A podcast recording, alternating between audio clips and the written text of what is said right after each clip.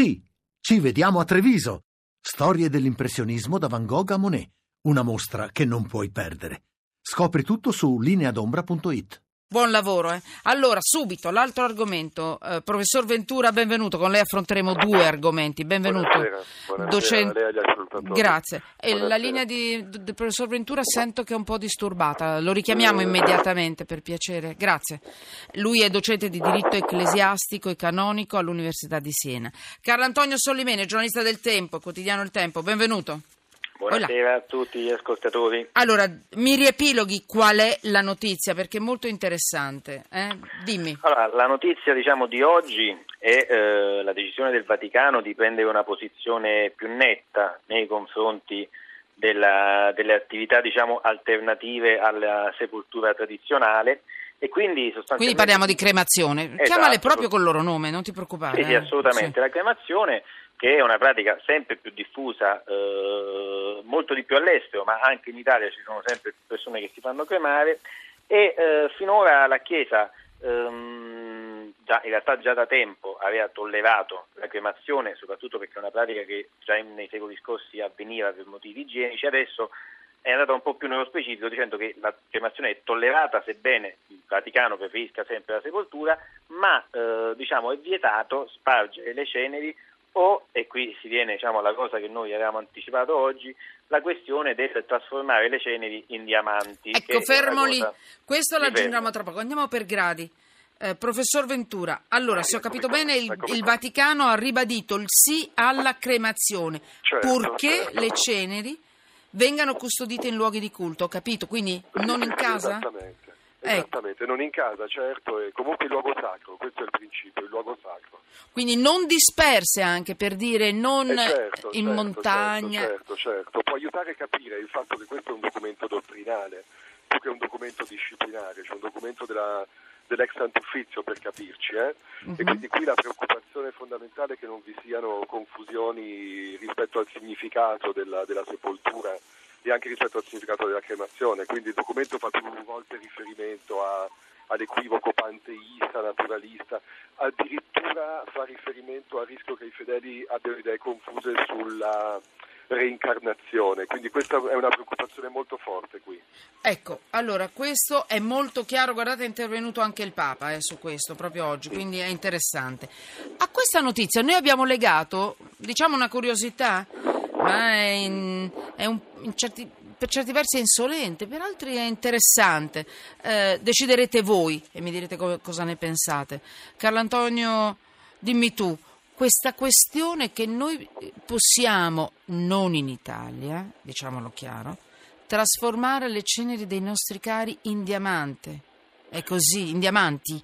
Sì, sì, è così. Eh, diciamo che mh, la cosa non è mh, del tutto nuova, perché Mhm. In Svizzera, che poi è l'unico paese che io sappia che in questo momento ha il laboratorio in cui avviene questa trasformazione, avviene da dieci anni e eh, da qualche anno è avviata la, diciamo, chiamiamola commercializzazione in Italia. In realtà non è così, perché come hai detto tu non può- si può fare in Italia, ma ci sono delle ditte che pubblicizzano la cosa in Italia e ci sono alcuni italiani, finora molto pochi, in realtà una decina di casi, che hanno già ehm, che sono and- hanno portato le ceneri dei propri cari in Svizzera e le hanno fatte trasformare in diamanti. Io immagino che Ci hanno varcato il confine con l'urna sotto, sotto sì, il c'è bisogno sedile. di un passaporto mortuario, credo si chiami così il documento.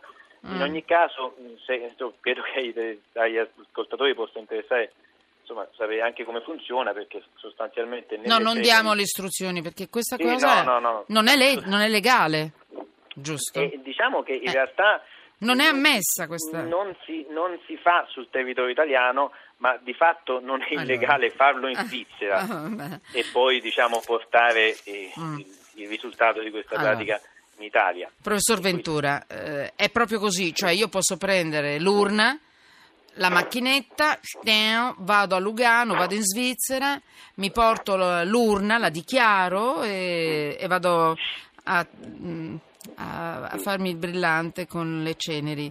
Guardate, sembra incredibile, ma guardate che sta diventando una moda. Carlo Antonio Solimene ha a disposizione 10 casi, ma noi non sappiamo quanti effettivamente poi siano stati eh, i casi, perché potrebbero essere anche di più, Carlo Antonio, sbaglio? Eh. No, io Beh. dico una decina, Beh, so, so. chiaramente magari Eh. è destinato come tutto, diciamo, magari molte persone non lo hanno fatto perché non sapevano Non lo si sapevano. potesse Ecco, fare. Adesso abbiamo fatto anche pubblicità. In ogni caso si portano il brillantino al collo e il proprio caro al collo. È una cosa che a me personalmente fa rabbrividire, ma ognuno la pensa come gli pare. Però io voglio capire, Marco Ventura, professor Ventura, lei che è docente di diritto ecclesiastico e canonico a Siena, ma cap- conosce anche la legge italiana, tutto questo è legale? Perché c'è qualcuno che parla anche di vilipendio del, cara- del cadavere a portare il proprio caro all'estero nel- nell'urna sacra o meno sacra. Eh. Eh, beh, eh, mi pare che qui di, di legalità, almeno per il nostro ordinamento, ce ne sia poca, però credo che il, il vero contributo che la Chiesa Cattolica cerca di dare è un contributo come dire, a comprendere i significati. No? Allora su questo probabilmente questo documento che commentiamo oggi è molto preoccupato della, della dottrina e, e- e forse non sufficientemente preoccupato proprio del- della cultura e degli equivoci culturali di natura consumistica di queste pratiche. No? Ma su questo naturalmente la Chiesa fa sempre buona guardia attraverso la sua attività pastorale, però indubbiamente una- eh, è uno dei tanti aspetti culturali, di pratiche culturali che meritano molta attenzione. Allora, ehm, stiamo in guardia, eh, attenzione. Caro Antonio, complimenti perché il tuo pezzo è molto, molto interessante, perché fa capire anche la testa di questo paese che sta cambiando. C'è sempre una fuga in Svizzera, per una ragione o per l'altra, eh, c'è sempre questo paese che ci attira, o con le sue banche o con i suoi brillanti diamanti, chiamateli come volete, anche ecco, Io volevo, ci portiamo da casa. Eh, dimmi. aggiungere solo un aspetto, Certo. perché noi ne abbiamo parlato perché in questo momento c'è un emendamento al DDL Sanità Esatto. firmato da un senatore che non nomino perché ho capito che insomma Ti ringrazio. non possiamo, Grazie. che eh, chiede appunto di inserire questa pratica eh, quelle previste come vilipendio di cadavere con pena dai 2 ai 7 anni. Quindi noi per questo abbiamo parlato perché se ne discuterà proprio in Commissione Sanità in questa settimana. Il senatore che ha fatto questa cosa ha eh, diciamo, sottolineato un aspetto sul quale forse bisogna riflettere, ovvero il rischio della commercializzazione di questi diamanti, perché se è vero che questi diamanti sono così simili ai diamanti naturali, veri, chi ci assicura che magari non chi ha fatto il diamante, ma magari qualcuno che lo ha rubato possa oggi domani mettere in commercio quello che ha rubato e quindi le ceneri del caro estinto. Quindi è una questione diciamo, che ha degli aspetti anche abbastanza ehm, pericolosi e inquietanti, li definirei così. Ho capito, hai ragione, non ci avevo pensato. Grazie, grazie e buon lavoro. Eh, Carlo Antonio, fammi sapere quando passano queste leggi, quando dovrei, magari passerà magari questa legge, mi fai sapere un po' di che cosa, come, come va, come va a finire, eh, per cortesia. Eh, buon lavoro, buon, Buon lavoro anche a voi. Allora, io ho 5 minuti, professor Ventura, ce la dobbiamo vedere tra di noi. Perché eh, eh, ho anche allora ho un audio che vorrei farvi sentire perché è molto interessante. C'è una storia, eh, una storia eh, è successo tutto a Platì, è un eh, sacerdote, un prete che ha sfidato lo Stato? E praticamente mm, il parroco praticamente ha celebrato messa con tutto il paese nel momento stesso in cui il funerale eh, riguardava una persona coinvolta con l'andrangheta. È una questione che abbiamo già sentito, quindi è veramente una cosa molto interessante. Sentite un po'. Io penso di interpretare la, mh, diciamo, la, la- la gente qui del paese, ma soprattutto in coscienza. Io sono convintissimo che ogni persona ha diritto a una degna sepoltura e indipendentemente da qualsiasi eh, gruppo che appartenga e quindi eh, e ogni sepoltura deve essere fatta secondo la fede che questa persona professa. Questo è cristiano, era cristiano cattolico e mi sembrava giusto che le- si facesse il funerale in chiesa, perché da quello che posso capire dalle leggi eh, il questore può proibire il corteo, ma non può proibire che si faccia una celebrazione secondo la fede e la tradizione di questa gente.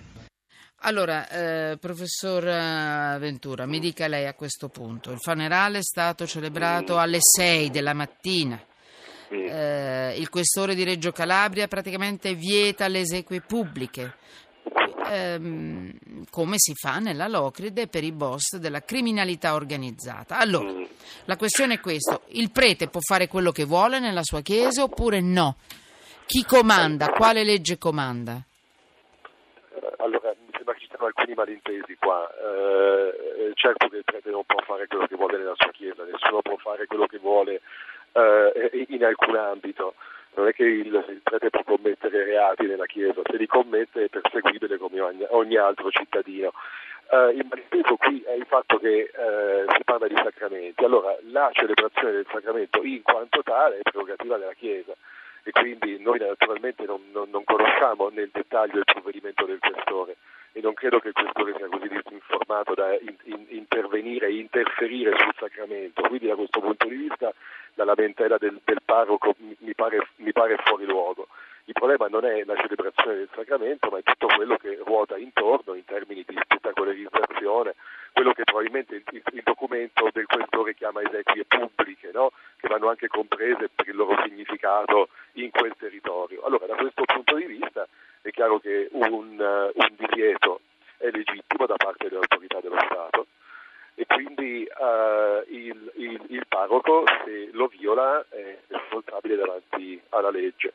Poi c'è un terzo livello, perché il malinteso riguarda anche dire, le autorità, no? le autorità di governo. Allora, l'autorità ecclesiastica chiarisca, si faccia sentire, perché mi pare che in questa intervista, qui lo dico da canonista, mi permetto, ci molti, c'è una gran confusione anche rispetto a come si celebra un sacramento, il parroco parla ad esempio di volontà della gente del posto, non, non- questo in, diritto canonico eh, non ha molto senso, quindi l'autorità ecclesiastica chiarisca, eh, faccia, faccia chiarezza sui principi generali e sul caso in questione. L'autorità di governo italiano, a sua volta, non sia timida, si esprima, fa- faccia chiarezza e poi non tutto passa attraverso il diritto, no? il E diritto chiudiamo, penale. sì. mo- molto passa anche nei rapporti tra autorità. No, sono- e, e quindi, e- e quindi che nei rapporti tra autorità il governo italiano si, si faccia sentire, dialoghi, dialoghi con la Chiesa Cattolica, perché se vi sono pezzi di Chiesa Cattolica che si dissociano dalla priorità dello Stato, che è la lotta alla criminalità organizzata in quei territori, lo Stato non, non ha soltanto strumenti giuridici Chiudiamo. per intervenire, ma Mm-mm. anzitutto strumenti politici, ad esempio i finanziamenti alla Chiesa, la collaborazione con la Chiesa. Molto Ma questo- importante, professor ma- Ventura, torniamo questo su è un que- livello politico, questo Torniamo su politico. questo argomento. La voce che avete sentito di- del, del, insomma, del- del frate di Don Giu- Giuseppe Svanera è un servizio recuperato dal quotidiano La Stampa. Il collega era Giuseppe Legato che ha fatto un'intervista.